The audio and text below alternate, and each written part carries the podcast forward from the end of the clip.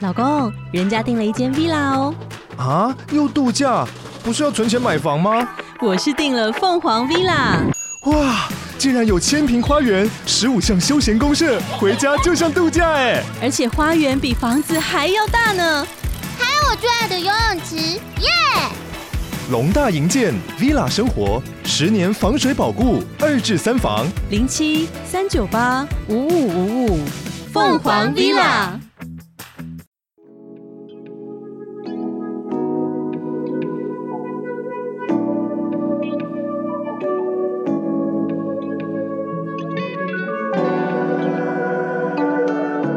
大家好，我是大韩亮。大家好，我是迷之音。我们今天要分享呢日本的怪谈。哦，对，因为最近脑袋空空啊，想说不要分享太烧脑的东西。嗯，米子，你知不知道最近有一个玩具或者是一个恐怖娃娃蛮出名的，什么？叫做呢哈基瓦基，不知道哎、这是什么？它是一个血盆大口的娃娃。给米子英看一下这个影片，长这样子，对，蓝蓝的，嘴巴红红的。然后像香肠。好，这图我会分享给大家哈。哎，这什么啊？最近很红哦。这个呢是一个嗯电玩开发商，它叫做 Mob Games 啊，它推出了恐怖生存游戏，这个游戏叫做 Puppy Playtime。嗯然后呢，里面就有一个娃娃叫做 Huggy Wuggy，嗯，因为它红了嘛，所以蛮多这样子的类似的 Huggy Wuggy 的影片啊，在 YouTube 跟抖音啊大量出现。哦，嗯其实有一首主题曲啊，我会分享给大家。然后、嗯嗯为什么它会被讨论，你知道吗？就是因为呢，这个娃娃看起来有点诡异、可爱。对啊，不会到恐怖。这个游戏在 Steam 啊，被玩家称为近年啊最恐怖的游戏。真的哦，嗯，Apple Store 其实也有，它是十二岁以上才可以玩的。嗯然后有很多这个 Huggy Wuggy 的恶创，就是在刚刚讲 YouTube、抖音上面疯传。嗯那因为一些演算法，所以很多小朋友都会看到。啊，然后那就有甚至争议了。那甚至很像是英国的官方啊，他们有一个网络保护的单位，他们就警告说，很多人制作关于这个 Huggy Wuggy 的影片跟歌，嗯在 YouTube 跟抖音上面，观众会吓一跳。然后当然你要小心，不要让小朋友接触到这个。这很难小心哦。这个为什么会有这种效应？哈，就是说，其实之前啊，在二零一七年吧，有发生了一个叫做 Elsa Gate 的事情，嗯叫做艾莎门。嗯分享一下哈好。 Elsa Gate 它是二零一八年非常赚钱的一个频道，它也是 YouTube 频道。它是一个 YouTube 频道，然后里面呢都是一些用卡通人物来演的。嗯为什么叫 Elsa Gate？因为主要就是 Elsa 跟蜘蛛人哦，他们在互动。嗯这个东西为什么会不好？我现在来讲哦，就是说这个都要归功于刮胡的归功啦。哦，YouTube 他们出了一个东西叫做这迷之音做形象应该就知道、嗯 CPM，嗯嗯它的计算方式当然是一个黑盒子，可是可以确定的是呢，像我们或者是其他的 YouTuber，如果讲太多露骨、血腥、可怕或者是恐怖的内容、画面的话，这一种通常 CPM 的计算就会很低，嗯因为它等于是用演算法去变相的不鼓励这样子的影片。嗯这就是一个黑暗逻辑啊，因为后来 YouTube 推了一个叫做 YouTube Kid 演算法，就会变成是希望呢这些影片都可以合家观赏。嗯，这样想起来可能没有错嘛，对不对？对，道高一尺，魔高一丈，推广小孩跟大人都爱看的东西，这是正常的，OK 的。可是如果有人呢、啊对小朋友有奇怪的想法，嗯又想要吸引同好的话，那就会有这种影片。这些影片的特色就是什么？就是说前半段都不会有什么问题，哦大人看小朋友在看啊、那都是一些 superhero 啊、卡通人物，没问题。可是后面的都是在做一些奇奇怪怪的事情。哦，然后呢，二零一六年开始，就是 YouTube 跟 YouTube Kid 出现越来越多这种很奇怪的逻辑哦，儿童不宜的儿童影片。怪哦，那这样的影片通常都是儿童喜欢的角色，好，迪士尼的 Elsa、佩佩猪、蜘蛛人、嗯蝙蝠侠。这种，然后通常呢颜色饱和都很高，夸张的表情，就像儿童台那种嗯演绎方式，然后也有轻快的配乐。那表面上呢是儿童影片，可是包装的背后都是一些奇怪、血腥、暴力还有性暗示的哎呀，东西。比方说，呃有一些 Elsa Gate 的影片啊，譬如说 Elsa 怀孕了，然后蜘蛛人就帮她从生殖器官里面注射这个堕胎的药，啊，好哦，或者是呢，Elsa 她带着比较煽情的表情在吃，譬如说冰棒啊、嗯，热狗啊，或者是蜘蛛人帮 Elsa 挖眼睛，嗯，或者是 Elsa 在吃大便，这一种很奇怪的。这个 Elsa Gate 其实在西方社会，二零一七年、一八年的时候广泛的被讨论。嗯大家有小朋友不知道晓不晓得哦？可能有的人知道，BBC 啊开始关注这东西，用这种压力去迫使 YouTube 大规模的删除 Elsa Gate 类似的影片跟频道。嗯，应该的，其实当时台湾也有一些相关的报道，譬如说有妈妈，嗯哦，就看到自己的女儿在看奇怪的佩佩猪，啊嗯，在 YouTube 也都啊，是在 YouTube 都是一些上变态的影片，或者是会喷血的巧虎。嗯这事情其实蛮轰动的、哦，因为在二零一七年 Reddit 的 No Sleep 版上面啊，出现了一篇贴文。其实我之前就有看到，之前想要分享，呃，像是有点像暗网的东西，嗯可是后来我觉得那内容不太适宜，我就没有分享。它的标题是写说一群变态锁定观看 YouTube 的孩童。嗯他那个内容大意是说，美国的一个动画师，他去到一家公司去工作，然后这家公司很神秘，可是他的薪水很好。然后他们制作些什么呢？二创做一些像蜘蛛人啊、Elsa、海绵宝宝，或者是彩虹小马。嗯，我知道那个，好，嗯然后呢？可是他在过程里面看到一些让他不愉快的事件，嗯还有内容，他就决定离职了。然后后来他才发现，他的做的这些动画模型都被做成很诡异，而且是针对儿童观众，就有点是要洗脑。这个是猜测哦，就像恋童癖啊这种的影片，嗯是要去影响小朋友。这个翻译文章也出现在 PTT，嗯虽然不知道说真实性怎么样，可是我们后来是看到 Elsa Gate 是真的，那故事不知道真的假的嗯这样子。PTT 的创办人啊，就是杜义景，他也注意到，然后他就赶快发文，在他的 Facebook 上面转贴这个贴文，希望家长要注意 YouTube Kid 的内容。嗯然后甚至还有一些很奇怪的东西。然后它这些内容啊，都是一些我刚刚讲了，就是很奇怪。我这边举一个例子哦，其实，在二零一四年，他们就默默在进行了，就有一个呢叫做 Disney Car Toys 的频道，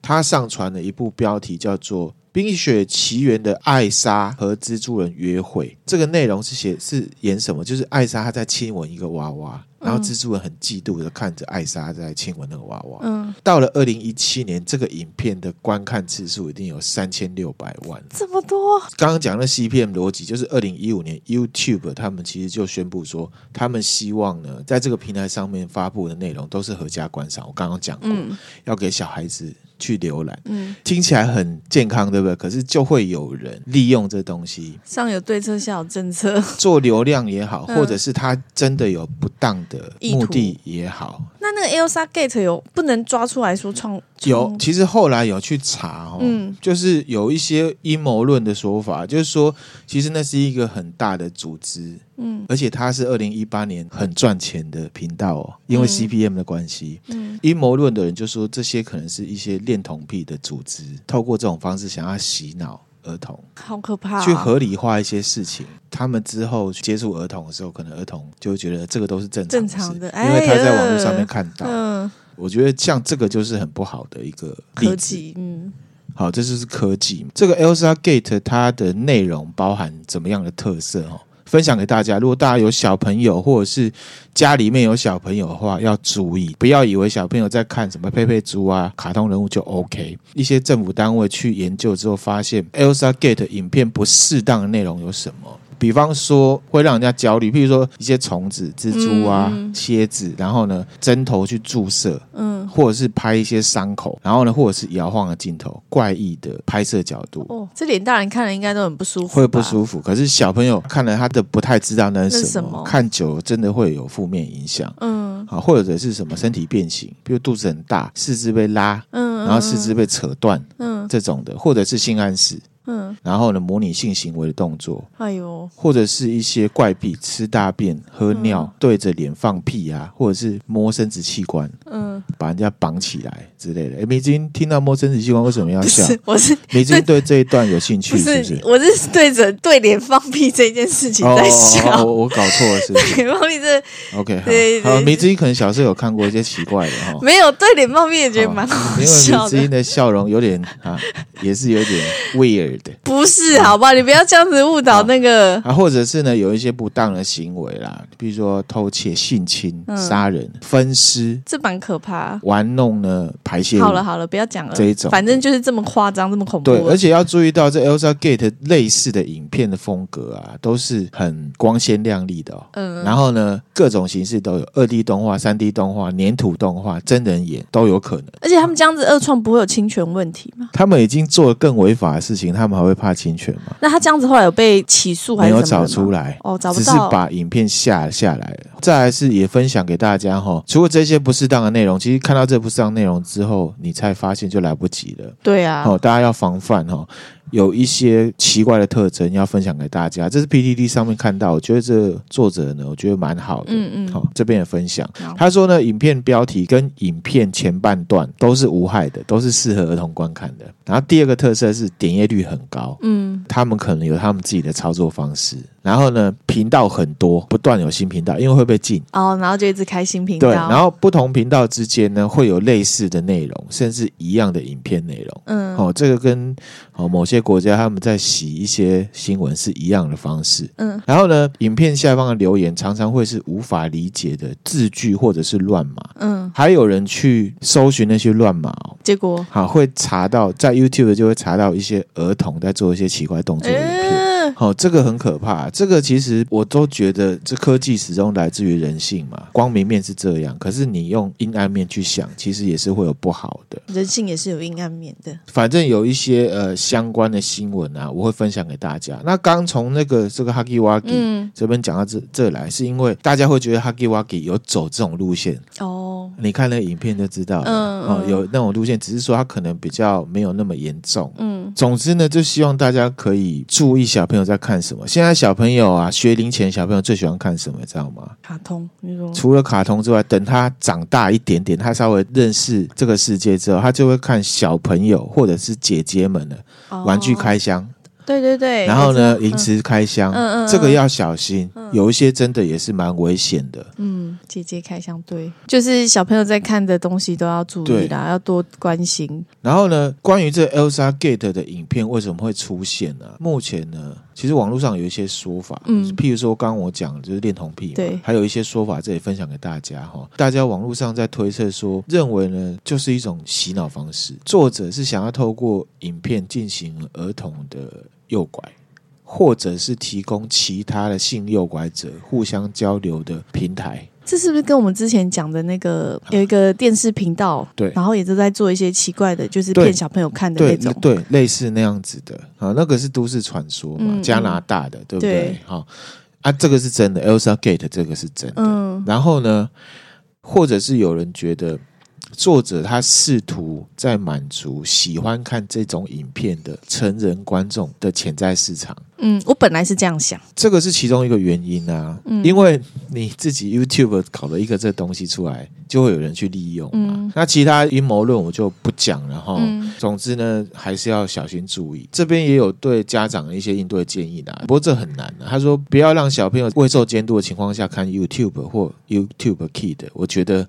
这应该百分之九十以上的家长都做不到。嗯好，然后他说什么阅读 YouTube 官方给大家的监督建议，嗯如果可以监督的话，家长就不会小朋友看影片的啦。嗯，吃饭的时候很吵啊，你看影片，对啊哦，这个真的很难然、啊、后就是说，哎，有可疑的影片或频道呢，就是要把它举报，嗯，这样子哈、哦。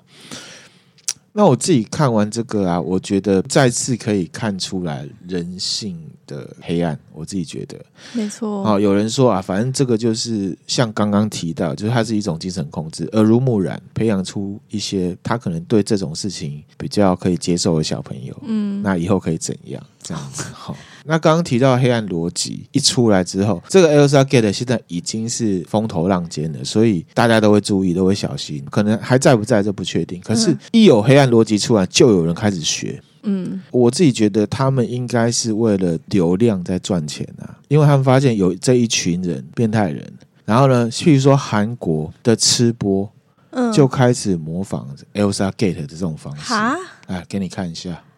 吃播也在模仿。哦哦，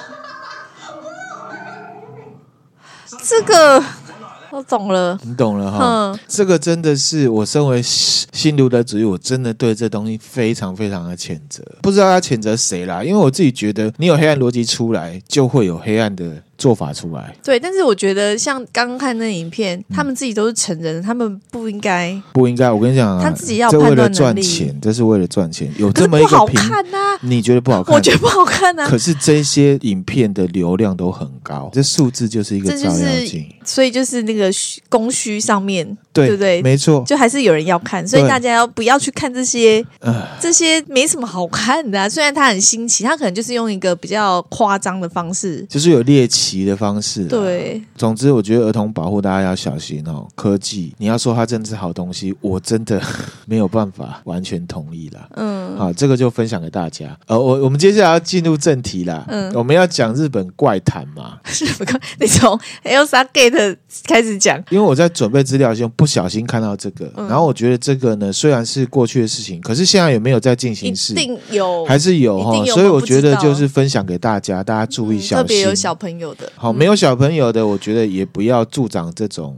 歪风。歪风了哈。尤其对，像比如说现在有那种抖音的那种影片，然后大家都会开始，比如说有一个什么好笑的，或者是很对，坏的，然后你大会家就重开始复学看习。嘛，而且你会学嘛，而且这对种不重好复的东西，就是你的系统一是开大门欢迎的嘛。嗯，你系统一如果是开大门欢迎，它就非常容易进到你脑子里面。嗯，那小朋友是不是都用系统一？这我之前有分享过对嘛。好，这个沉重的话题我们先做结好了。好好现在我们正式呢进入正题。好好，我们要讲日本怪谈。日本怪好，谈那我们先讲“怪谈”这个嗯词，日文怎么念？开单哦，开当。对，它是一个日本名词，嗯它是用来呢称呼日本自古以来的一些灵异故事，嗯也会泛指任何的恐怖故事。然后呢，有时候也会直接是指江户时代的灵异故事。嗯那为什么会这样子呢？等一下我来分享。嗯，好，那最近呢，我在看这个小泉八云的怪谈嘛，嗯哦，超好看的，真的。 好、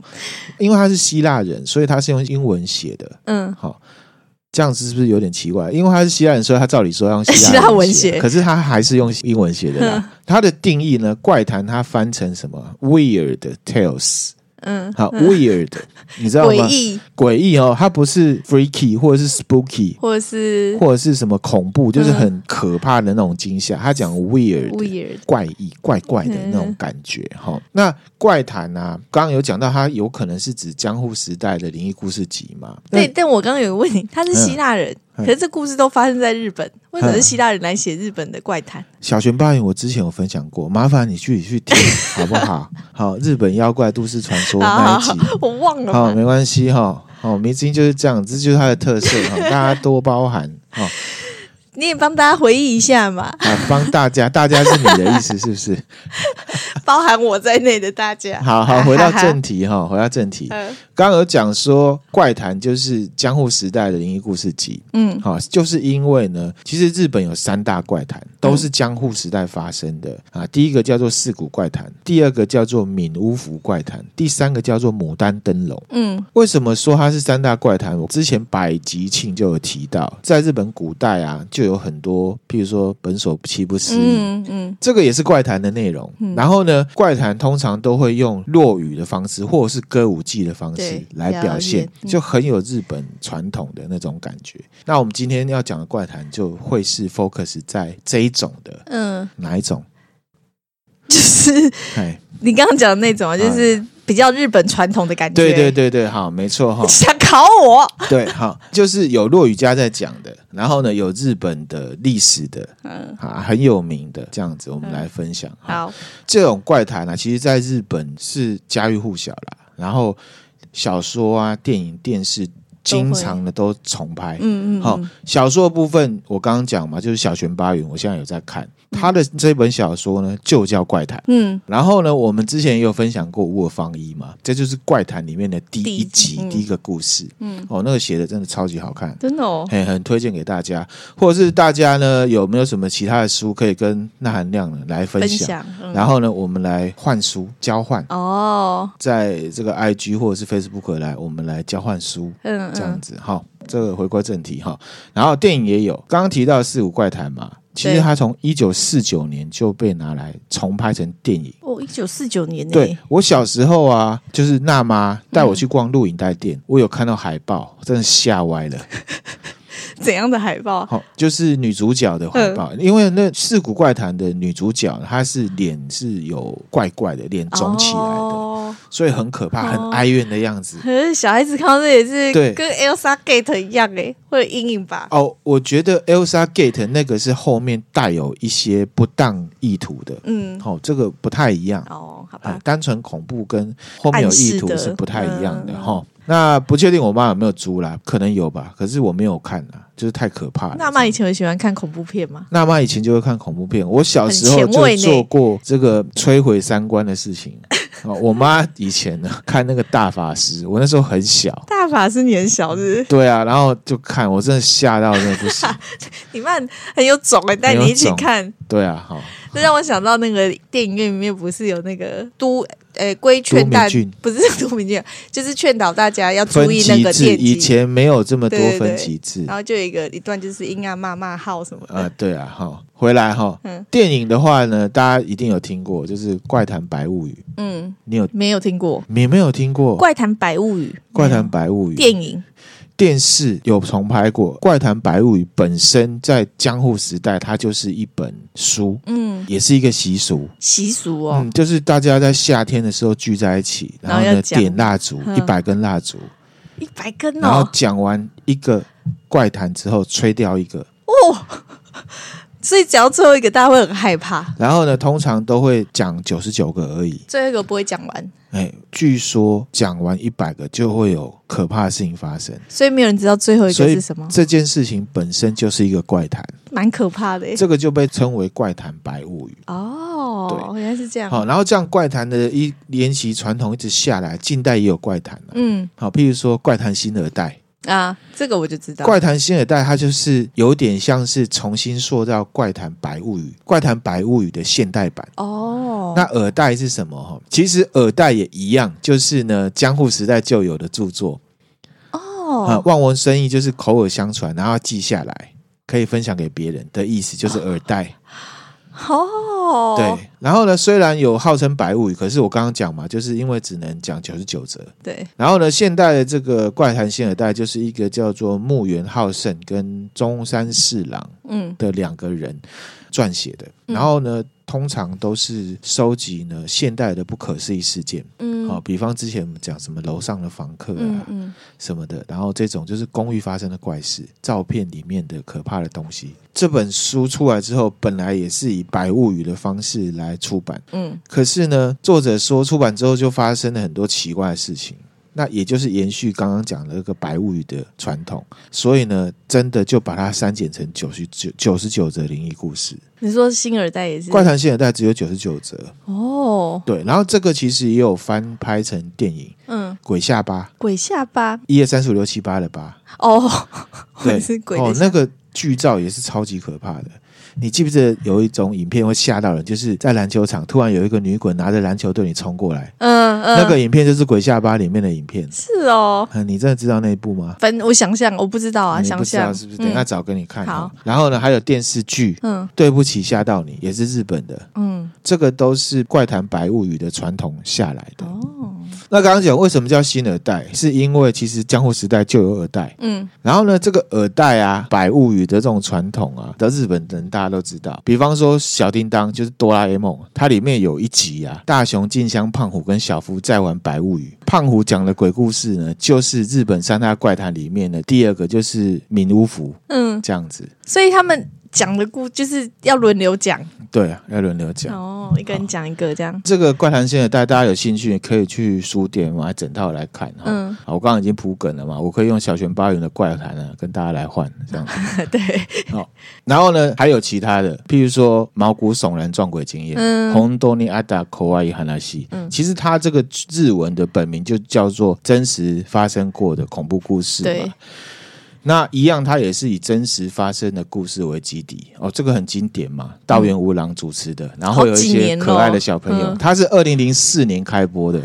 持很久哎、持续很久嗯对哎、啊，现在已经二零二二了，哦，希望呢今年还是可以看得到这样子，非常多大咖都有演过，嗯，然后漫画也有，譬如说像鬼太郎的作家水木茂，这些真的都是怪谈的传统。还有什么柳田哲男啊、我看完怪谈之后，我就会看那《原野物语》啊嗯。嗯其实之前分享作福童子的时候有讲到也有对。好，那怪谈啊呢？我刚刚讲了那么多，那梅子有没有好奇，它跟都市传说有什么不一样？对啊，有什么不一样？呃，你想一下，怪谈、都对市传说对，因为怪谈其实你刚刚讲说它是灵异故事，嗨，哎对，然后都市传说它其实是一个很也是比较你不能解释的，它还没有到灵异嘛，嗯我不知道差别啊，这是我自己想的啦。哦，对啦，这是一种差别。然后我这边自己认为哦，有一些一样，有一些不一样。嗯之前其实我们很早在讲都市传说，刚开始的时候就讲说，就有定义过都市传说。嗯，然后其实维基上面有写了哈，对，他说呢，人就是会煞有其事的方式，讲了一副好像是真的的方式，口耳相传。嗯嗯那有一些是有目的，有一些是没有目的。那最常听到的都市传说，譬如说台湾的，嗯他就跟你说哪个地方不要去，嗯什么东西不要吃，嗯，哦对这种的。那怪谈的话呢，特别是古代的怪谈，可能因为它后来都变成一种表演形式，落雨家在讲，或者是歌舞伎在演，所以通常都会有一些寓意在里面。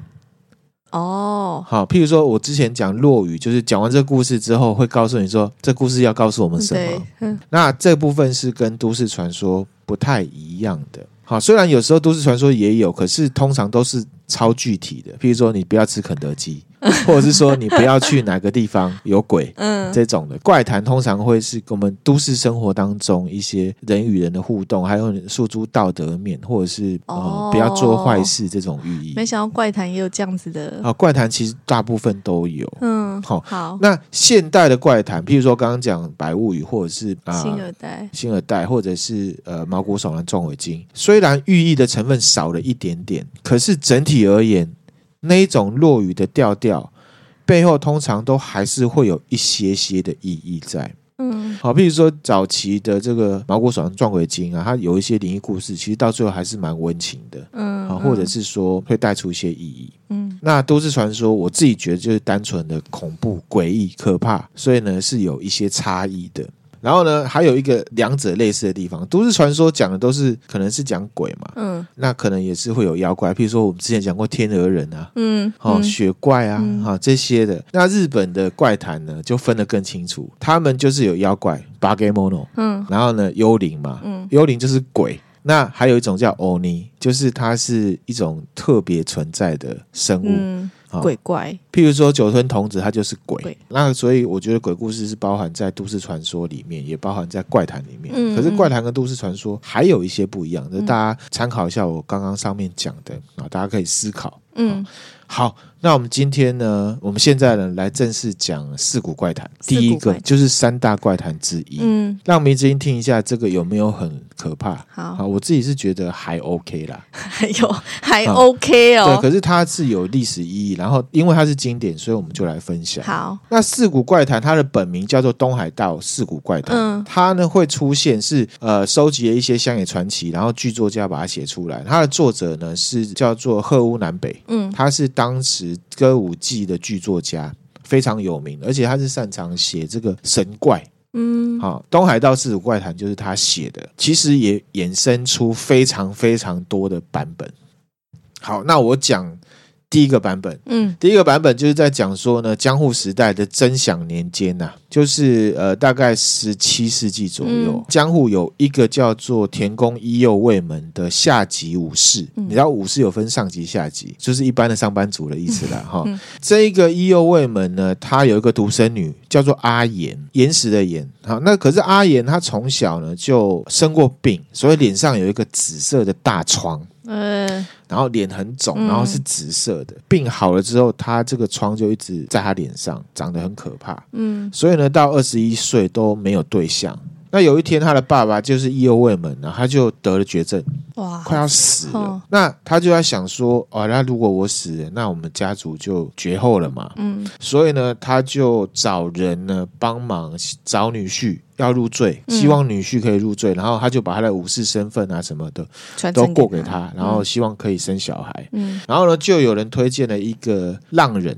浪人就是没有武士身份的的一个一个角色嘛，嗯哈、那那时候才那时候呢，伊右卫门就看了他，觉得嘖蛮帅的，是帅的，然后呢，待人接物也蛮实在的，嗯就让他入赘哦。所以呢，伊右卫门他就找了他的部下一个叫做秋山长右卫门的人、嗯当这个媒人，嗯我们简称他秋山好了。哈好，那这一个呢，让人就入赘了。真的入赘了，然后没多久，伊右卫门就过世了。嗯所以呢，这一个浪人呢就继承了伊右卫门的名字跟他的职位，嗯他现在就是伊右卫门，然后他是武士，嗯这样子，他就进到这个公职公家机关里面工作，因为其实武士他就是公务人员的意思。嗯好，你知道这吗？个哈知道我们之前看过武士的一这个讲过分嘛，哈。刚来做的时候，他其实也蛮受他的上司一个叫做伊东赖左卫门的赏识啊，嗯说这个年轻人不不错错哈。嗯可是呢，反而这个赖左卫门，因为他是高官嘛，所以呢，他就是有权利，所以品性不良。嗯那他就是在外面有小三呐、他就养了一个叫阿琴的女孩子，当做他的妾，也没有避孕，就让她怀孕。嗯，那你知道当官的人啊，要升迁有没有？很怕被人家抓到这种小小辫辫子对，所以呢，他就把这件事情呢推给伊右卫门。把它推给他，对伊右卫门呢，他有他的心理状态，虽然很感谢岳父大人让他入赘，可是他发现其实伊右卫门家也没多少钱，没有很有钱，没有很有钱，嗯然后再加上说阿岩真的长得太丑了。嗯然后他是为了钱进来的，所以呢，他其实也不喜欢这个老婆，嗯因为老婆也没做错事啊，也不能离婚，因为他怕人家讲话嘛。嗯嗯，所以呢，他就有点高兴的接受了赖右卫门他的长官的要求，所以他是欣然接受欣然的，接受，因为这阿琴还蛮正的，嗯虽然是别人人的可是呢，反正就可以。那从那个时候之后呢，他就跟阿琴开始真的交往，哎呀，好，然后就开始学坏了，然后不回家，然后开始花钱。嗯，那阿岩呐、因为他就很可怜嘛，很可怜呢，他就跑去跟当初的媒人秋山秋山嗯去讨论说这怎么办这？怎么办。嗯好、然后秋山呢就跟阿岩说：“啊，右卫门怎么会这样啊？真的是看错介人，绍错人了嗯，啦，这样子你们真的会绝后了啊！我嗯帮你想一个办法，你现在假装生气，然后呢，你就跟伊右卫门说你要离婚，嗯离家出走。这个段时间呢，我就来劝伊右卫门呢洗心革面这样子。嗯，然后阿岩他就单纯嘛，信了，他就相信了，他不知道这是一个计谋，他就呢跟伊右卫门离婚了。嗯，然后呢，他就真的离家出走，跑去人家其他地方呢当女佣。啊，好可怜哦，然后呢，这时候伊右卫门呢就很开心，对呀、他直接找秋山当媒人，把阿琴娶进家门。对呀、就会变成这样好啊，，然后呢，阿岩还在等秋山的好消息，他就跑去找秋山。问他对状况，然后秋山就说呢，其实我跟伊右卫门早就讲好了，伊右卫门早就用无良的钱呢把你卖给我了，所以你现在是我老婆。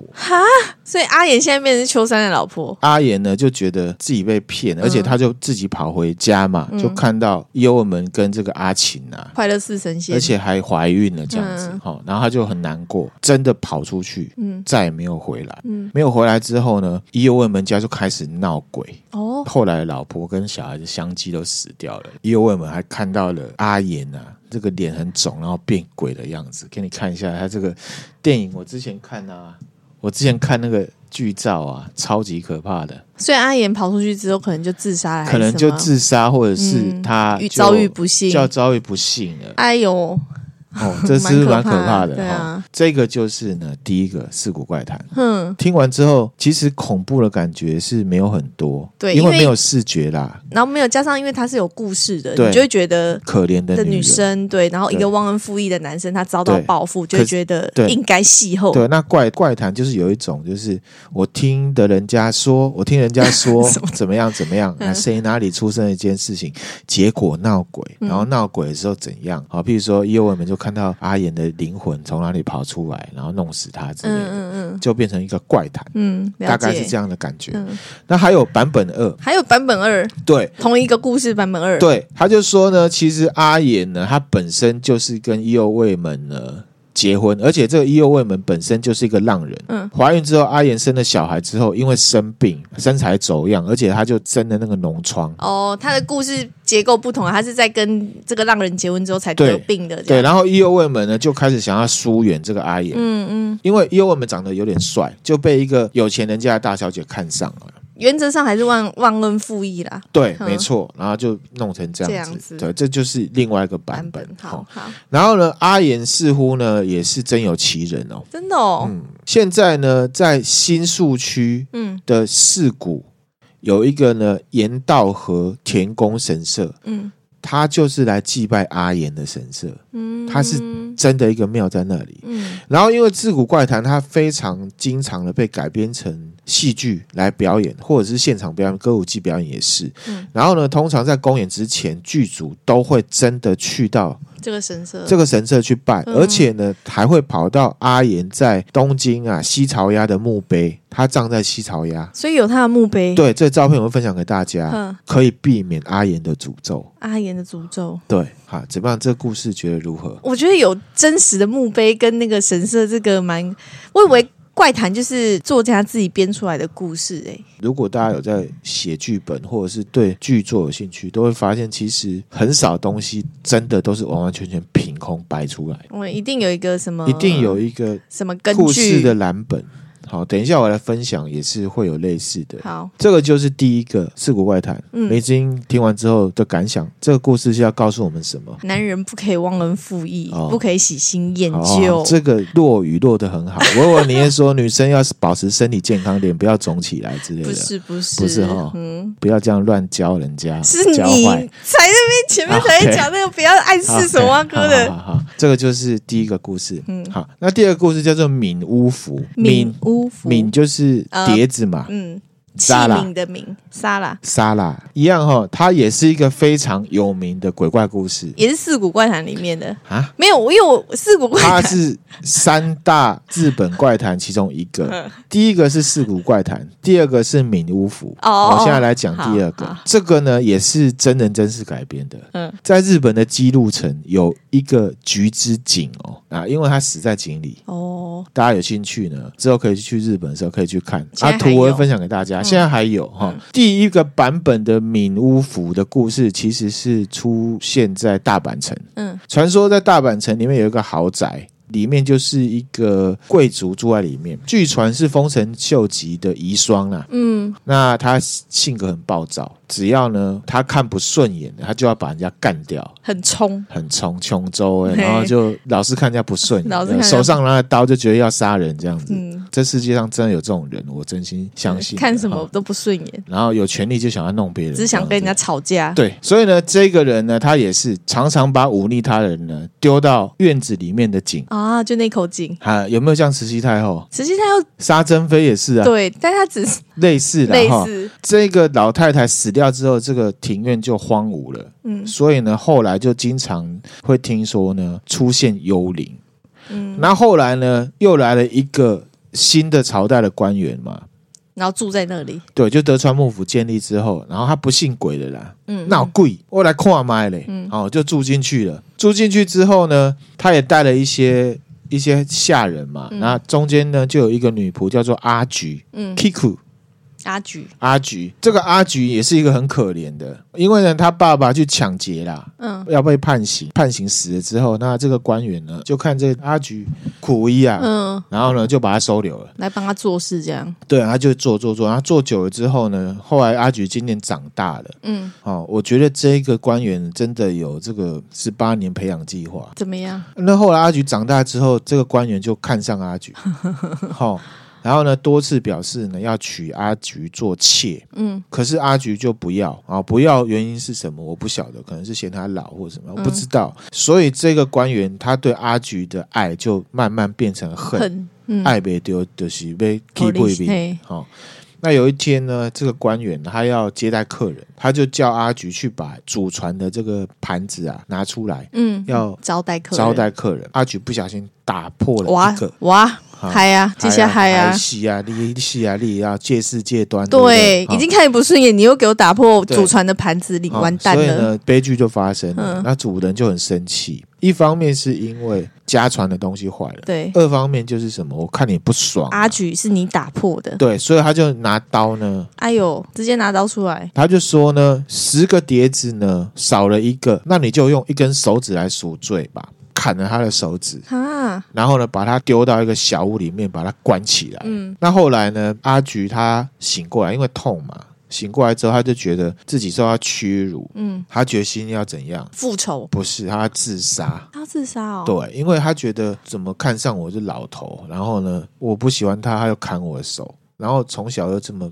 悲苦，嗯，就是反他正觉觉得得人生没有意对义对啦，对，齁没有什么好留恋的，对，然后呢，他就逃出小屋，然后在那个井里面呢，投井自尽了。他自自杀，好、对，嗯那个井本身里面就很多鬼了嘛，对他就加了一个这样。嗯，加一，对，这个官员啊，看到阿菊死了，是不是死了嘛？那你知道有钱人有权有势，就怕被人家说话，他就说呢，阿菊是因为偷了家里的东西逃跑了，哦，说谎，说谎。然后呢，到了一天，有一天半夜，就有人看到阿菊从井里面爬出来，像贞子一样。嗯，就数自己的手指，一根、两根、三根、四根、五根、六根、七根、八根、九根，怎么少一根？就是他们很忧哀哈，怨。他飘出来之后就是在做这件事情，，哎对，这个主人很害怕，他自己也看到了。嗯，然后呢，他怕到，因为这事情就是鬼故事嘛，大家都会传，对，连天皇都知道。天皇都听过了，他就知道之后，他就去追查这到底怎么回事，发现原来是你杀的，就把他罢官。哦，不是啊，也不是他，他自杀哎、阿菊自杀不是？因为哦欺官负员他，欺负他，所以他才自杀好嘛。好这样算他杀。以前是这样子，好哈，迷津现在是非常的尊重法律，这个是很好的。 可是以前是落雨是由，好好，好的，是有是好是，啊，对。然后呢，这个官员呢就在穷困潦倒中死掉了，他也不得好死了，对，不得好死。呃嗯那反正就是还是会有人看到阿菊的幽灵在在那边井边数手指，蛮可怕。这也有第二个版本。好，第二个版本呢，就是呢，阿菊本来就是官员的悲女，然后这个官员叫做青山，嗯然后这个青山呢，他就是类似地方的维持治安，就有点像是警察局长的感觉。嗯那一样，他要招待人，嗯，一样他也喜欢阿菊，一样是爱不到，一样爱不到，他很爱这个阿菊，然后所以这个青山的太太呢，还有其他的悲女呢，都很嫉妒他。哦，哼，因为老板的这样态度，所以让阿菊在他们家里面呢很难过，因为大家都排挤他。嗯嗯，老板跟他求爱呢，阿菊也不要就是两边都没有讨好啦，对对不对？啊，所以呢，在宴会当天呢，就因为有动物嘛，嗯想要去偷吃东西，然后呢，阿菊去赶动物的时候呢，不小心把盘子摔破了。嗯青山呢就责怪他，殴打他，一样把他的右手中指切下来。嗯那阿菊一样就是自杀。投井自杀，不一样的地方在于说，每到了晚上，井里面就会传出来阿菊在数盘子的声音，哦，他是在数盘子，不对是数手指，而且这个声音只有青山才听得到。啊，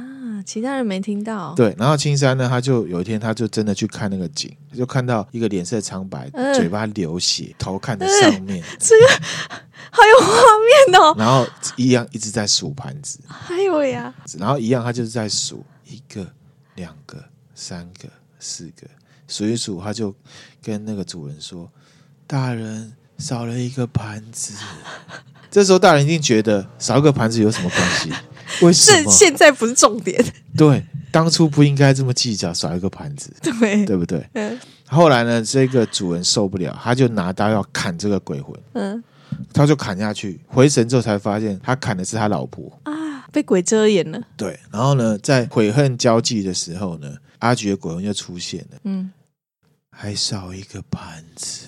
这时候呢，这个青山呢、啊看到这个状况就跪地求饶，说：“对不起啊，对不起，对不起，是我不对啊。”那后来呢，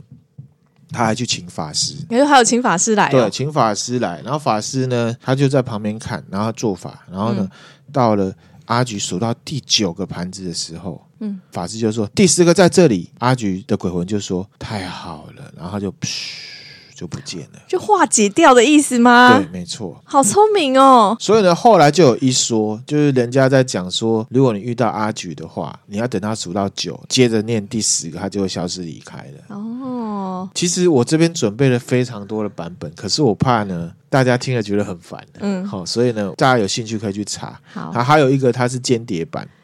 还有间谍版，他是别人派来的，对，卧它是底派，它是就是一个城主嘛，嗯城主下面有两个家臣，A 家臣呢，他有一个侍女叫阿菊，跟 B 家臣呢，两个家臣在政治对抗。然后呢，A 家臣有一天发现 B 家臣要造反，找不到确切的证据，就把阿菊派去 B 加成那 B 边加，城里面那边去做佣人。嗯，然后后来呢，阿菊抓到证据之后呢，等于是通风报信。可是呢，即便是通风报信，B 加城还是政变成功了。嗯 A 加城就失势逃跑了。那阿阿菊菊就继续留在那 B 个加家城里啊面，后来他就被发现他是内奸，嗯嗯嗯，一样，屈打成招弄他，然后把他弄死。哇，这也是蛮离奇的，好、哦，刚刚这就是第二个哦闽乌府的都市都市传传说。了解。好那这个的寓意是好拿盘子要小 心，不是这样吗？不是吧？那是什 么？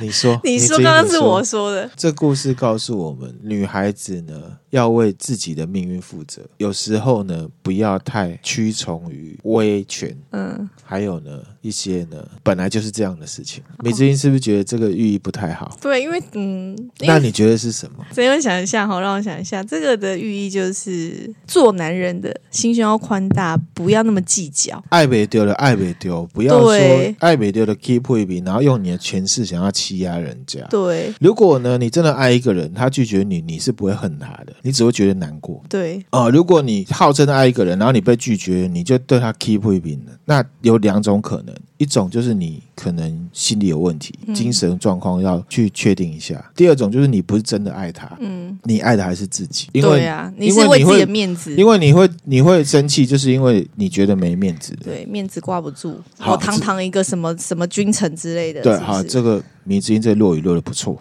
是不是？ 好，比好你刚刚什么盘子一样 大好，大好。也是了哈。好，那现在进入第三个，嗯好第三个叫做牡丹灯笼。牡丹灯笼，对，这个就完全是落雨的剧本内容了。嗯，它是呢一个叫做山游亭元朝创作的怪谈梗，我之前有讲过，落雨有很多梗，然后也有怪谈梗，这个就是落雨里面的怪谈梗，而且它是根据明朝的小说叫做《牡丹灯记》呢改编过来的。嗯好、它原名呢叫做呢怪谈牡丹灯笼。嗯，好、就跟其他刚刚两个呢并称为三大怪谈。那故事是怎么样？嗯，估计就是说一样在江户时代，哦，在上野地方，哦，上野公园那附近嗯，好、就是、阿美横丁，啊，对，那边哈、还有一个上野， 对啦，还有没上错野动物园，还有上野动物园那附近， 去机有，场都要那边转车，对，没错哈、那边呢有住了一个浪人，叫做新三郎。又是浪人，对他跟一个富家小姐、名门呐、大小姐呢谈恋爱。这女生叫阿露，那可是因为就是没有门当户对嘛，所以他们就是偷偷谈恋爱，没有办法经常见面。嗯嗯，所以呢，有一天呢，这个阿露他就因为太想这个新三郎啊，他就偷跑出去，他就生病了，一、哦，一病不起，思念成疾，对，思念成疾。那新三郎知道之后，就赶快跑去阿路家门口，然后呢，心想说啊，不管了，心上人最重要，他就冲进去要跟心上人见面。那进去之后呢，才知道阿路已经死了，哈，生病死掉了。天哪嘿，没有见到最后一面，对，然后呢，阿路他有一个悲女叫做阿米，嗯也是很难过。也一起死掉了。啊，这时候呢，新三郎很难过，可是无可奈何，他就自己回家了。嗯，回家他就在一直在想他的老婆，呃，想他的女朋友都失眠这样子。那一年的就是八月十三号，也就是呢阴历的七月十五，就是中元节的晚上。嗯，然后呢，新三郎突然听到呢门外有那个咔啦咔啦咔啦木屐的脚步声，嗯你知道女孩子穿嗯木屐木的。屐，然后呢，他就想说，因为他已经难过很久，他跟外界基本上就断绝往来，怎么可能会有人来找他？是我电费没缴嘛？没有人员的人呢，不要担心，一定会有人要找你，你只要不缴钱，就有人来找你。嗯那新三郎就把门打开，看到就是阿路跟小米，嗯，啊，而且提着这个牡丹灯笼，灯笼上面画的牡丹牡丹花，嗯然后呢笑得很开心，然后很健康的样子站在门口。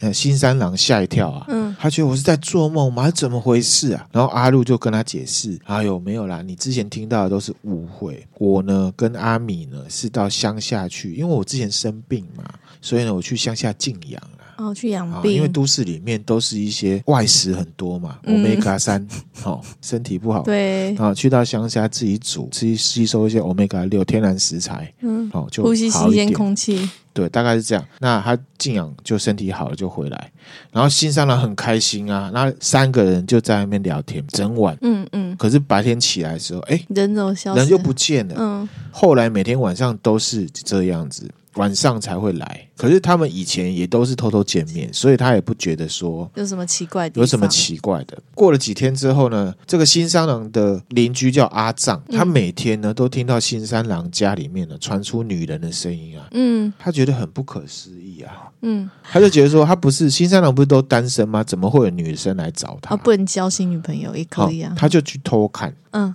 偷看之后吓一跳哦，他就看见新三郎抱住一个呢只剩下皮包骨，而且头发已经掉了差不多的一个女人。哎呀，而且这女生没有下半身，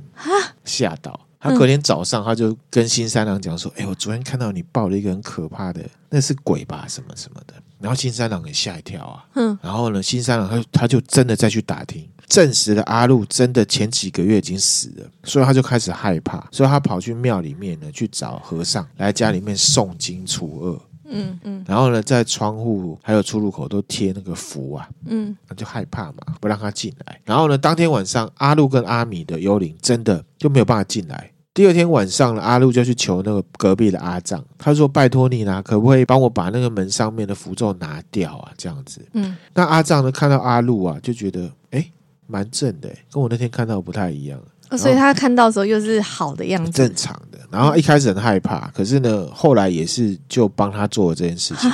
可是有个条件，就是说呢，你明天早上你要给我呢一百两黄金。跟他要钱。对，我、这个阿藏也是蛮会那个趁火打劫，所以呢，真的第二天晚上呢，真的他就拿到了一百两黄金，他就背叛新三郎，嗯，好、他就呢把这个符咒撕掉阿路跟阿米就进去到屋里面。嗯，隔天早上和尚来的时候，看到哇，符都被撕光了，他觉得不妙。嗯，进去的时候就看到新三郎死在地上，啊旁边有两具女人的骸骨，嗯还有两盏呢牡丹灯笼嗯，所以新三郎也被带走了，也被带走了。然后阿藏拿到一百两黄金，对，那迷之音，你有想要听一下另外一牡个版丹吗灯笼中国版，就是它的原版故事是哦，好啊，怎么样好吗啊，好听一下，好，这个是讲说在元朝的时候啊，有一个男生叫做乔生，他是住在呢、现在浙江宁波市的啊。当时呢，乔生的老婆刚过世，嗯心情很郁闷，他每天都在家里面，就跟刚刚那个新三郎一样。有一天中秋节，他就站在门口啊看月亮。看一看呢，然后哎，时间越来越晚，然后路上的人可能吃完月饼就回家了嘛，烤肉烤完，烤肉烤完，啊有的烤肉烤完，有的喝呛了嘛，啊、睡觉去了，啊，有的吃饱了，啊、进去吹冷气了，干嘛的？因为满头都是油烟味，对不对？哦，还有洗澡，还要洗澡。哎，乔生就看到有一个女孩子拿着牡丹灯笼，嗯，后面跟了一个女孩子哦，嗯就是前面有一个女孩，后面有个女孩，嗯看起来十七八岁，长得很漂亮，很正。跟网红一样都很漂亮，嗯皮肤很白，然后身材很棒这样子。那乔生因为他老婆过嗯世，很久没有人陪伴他了，他看到这女生呢，就觉得哇靠，国色天香啊、嗯然后他就尾随人家，他用尾随的方式、他哦，用尾随怎么不跟直接踪搭当讪？痴汉嗯这，样子，那要看他帅不帅啊，你不帅搭讪没有用啦。但跟踪会比较好吗？跟踪就是来硬的，就是好啊犯罪行为嘛。嗯然后呢，跟踪啊，这女孩子其实有发现，有发现，对女生呢也有回头看，可是呢好像没有拒绝他、嗯，然后呢，所以呢，乔生就真的去搭讪，然后就说：“哎，你可不可以来我家住啊哇，以前的人好直接啊？”，对啊，然后呢，这女生想一想就说：“啊，不后啦， 就就去了啊，一就去拍即合啊，就发生了一些事情，事情嗯啊嗯这样子。然后这乔生就很开心啊，啊，乔生呢跟女生说：“啊，我们都发生事情，你总要告诉你叫什么名字吧。嘿嘿，总要知道对方是谁嘛。啊，然后呢，这女生就说：“我叫福树芳嗯，啊，我爸爸已经过世了。过世之后，我家道中落啊，也都没有兄弟姐妹，所以他就跟他的丫鬟，就是拿刚刚灯拿笼灯笼那个嗯金莲啊，嗯住在这个月湖的西边这样子。嗯嗯，好，那这个福树芳跟这个金莲啊，跟乔生待到天亮就离开了。嗯那后面的故事一样，后面的半个月，两个人都是天天都来。嗯，乔生就是每天都很开心这样子。那一样，他们这种优惠的事情可能会发出一些声音吧，或者是哦，总是会有人好奇，就对啊。那邻居就注意了，邻居有一个老先生啊，他就注意到说，这半个月来哦不太寻常，好、或者是他想要看，我不知道，哈他就他偷想看。哈，不看则已，一看吓一跳。他看见呢，这个乔生跟一具骷髅坐在一起，嗯，然后呢，骷髅哦，骷髅头哎呦，隔天早上呢，这个福树芳跟金莲回去的时候，有没有这老翁就去问他，他就嗯说：“哎、这个你到底是从哪招惹来的、啊？”这样子，然后老翁就说：“啊，人呐、是属于阳间的，鬼呢是属于呢阴间的。好、你们这样子哦，两个弄在一起哦，不好，不好，你到时候你元气耗尽，嗯嗯哦，你会很惨。嗯，这样子，简单说就是人鬼殊途啦。哦，简干嘛单说？那已经对一开始不简单说就好，然后呢，乔生呢听到老翁这样讲，他就吓一跳。”又吓一跳，他说：“真的假的？你说他骷髅不会啊？他很漂亮啊，蛮有肉的， 哦，他就类似这样子啊，哈、嗯累是一定会累的啊，因为有做运动嘛，都一定会累，而且半个月，你是不是是？离记录年轻我太久了，对，老翁就说 呢，福树芳他住在月湖湖的的西西边边，，嗯，你为什么不持续去看看？你不能就是只要爽而已、啊，你要看人家家住哪里嘛。就有时候也要换你过去嘛，对不嗯对？然后呢，后来乔生他就真的过去问了很多人，都没有人听过福树芳。嗯，然后呢，这个乔生他就进到附近有一一个寺啊，叫做湖心寺，他休息。然后呢，他就走进寺里面一间暗室，他发现有一间暗室，然后推进去，里面呢有一具棺材，哎，哼棺材上面写“奉化福州叛女沥青之鬼”，这个其实就是福树方的棺材，因为他治沥青啊，嗯嗯这嗯，样子。然后呢，另外一边还有放了一个呢牡丹灯笼，挂在这个棺木前面。哦哇塞，灯笼下面有一个纸扎人，嗯，纸扎人上面写着金金莲莲，，哎呦，所以金莲是纸扎人。哦，这个是蛮可怕的。那乔生看到吓呆了，你知道吗？嗯原来每天晚上跟自己嘿咻嘿咻的对象是鬼， 嗯，他就赶快离开庙，不敢回头。当天晚上呢，乔生就去住在老先生家。不敢住在自己家里，，对，那老先生就跟乔生说：“你要化解这个哈、你要找一个法师。嗯这个法师呢，叫做呢玄妙观位法师啊。这个人呢，他会符咒，很厉害。隔天呢，乔生就去找这个法师。那法师呢，就跟乔生说：‘你身上的妖气很重。’我是不是都嫉妒他？我都不晓得 哈。听完他的描述之后，就给他两道符，嗯啊，一道呢贴在门口，一嗯道贴在床边，嗯，然后呢，法师还说你不可以再去湖心寺。乔生照做之后呢，福树方跟金莲就没有再出现了。那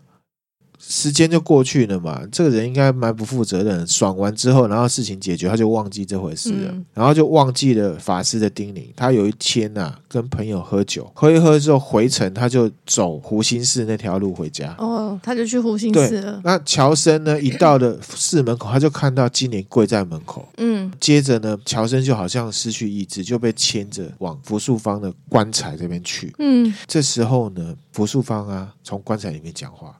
他说：“我跟你啊，其实之前不见是不认识的，偶然相见之后，我感受到你对我的爱，我就全心全意的奉献给你，每天晚上都甜甜蜜蜜啊，你也都很开心，不是吗？”嗯，是啊，你怎么可以相信这个道士的话对我产生疑虑？而且你还不想要跟我见面，嗯我恨你！嗯今天是幸运再让我看到你，你既然让我看到，我就不愿再跟你分离了。哦，这时候呢，棺木就打开，对，然后金莲就把乔生推进去，哇，棺木哎、嗯关上，乔生就死在棺材里面。跟那个扶书房住在一起，睡在对一起，然后这个老翁啊，就看了乔生，哎，很多天没有回嗯家，嗯好、然后就跑去湖心寺看。嗯，就看到呢，乔生死在这个棺材里面，而且他跟福树芳是一起仰躺在里面，嗯然后福树芳的脸啊，好像还活着的一样。嗯这个和尚啊，就跟老翁说：“哦，你怎么来怎么来翻我的这边的棺材呢？”我就讲说，福树芳当初死的时候才十七岁，啊他已经死了十二年了。哦，死了十二年了，他们福家已经都搬到北部去了，棺材都一直放在这里。没想到啊，就是会这样子作乱了。所以呢，这个妙方就把这个福寿方的这个棺材啊，摆在西门外。嗯后来只要是阴天或者是没有月亮的晚上，乔生就跟福寿方的鬼魂就会出现，然后前面呢会有一个提着提灯笼牡丹灯笼的纸扎人。嗯，哦，只要碰到他们呢，就会得到不治之症。哇，嘿，所以当地就恐慌。嗯恐慌之后呢，又找这个法师来。法师就说：“我的符咒啊，只能呢防范未然。现在呢状况已经很严重了，所以呢我没有办法我。的法力不够了，我帮你推荐一个人，嗯还有推荐另外一个哈、哦，一个叫做呢铁冠道人，嗯他的法术更厉害，这样子。然后呢，民众就去求铁冠道人下山。嗯这个铁冠道人真的比较厉害，他就写了一段符，招一些那个类似天兵天将的下来，全副武装，全副武装，然后呢，过来就把乔生、福树芳跟金莲抓起来抓起来，抓到一个地方呢，就有点像是审问他们的罪一样。乔生就说他很后悔自己动了这个色欲啊，嗯嗯，不应该这样子。那福树芳则觉得说他自己遇到真爱，其实因为十七岁单的身嘛女，子嘛。嗯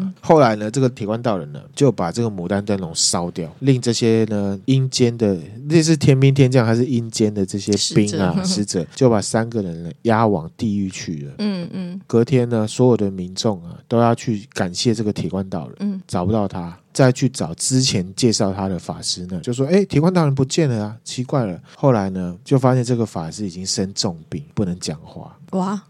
所以就找不也问不出来铁道铁对罐道人在哪对，，这个故事就到这边，嗯这就是一个人鬼恋的故事。这样嗯嗯嗯，啊，这故事告诉我们什么？就是不可以始乱终弃，始乱终弃。你意思是说， 即便他是鬼，你也要把自己陪下去，是不 是？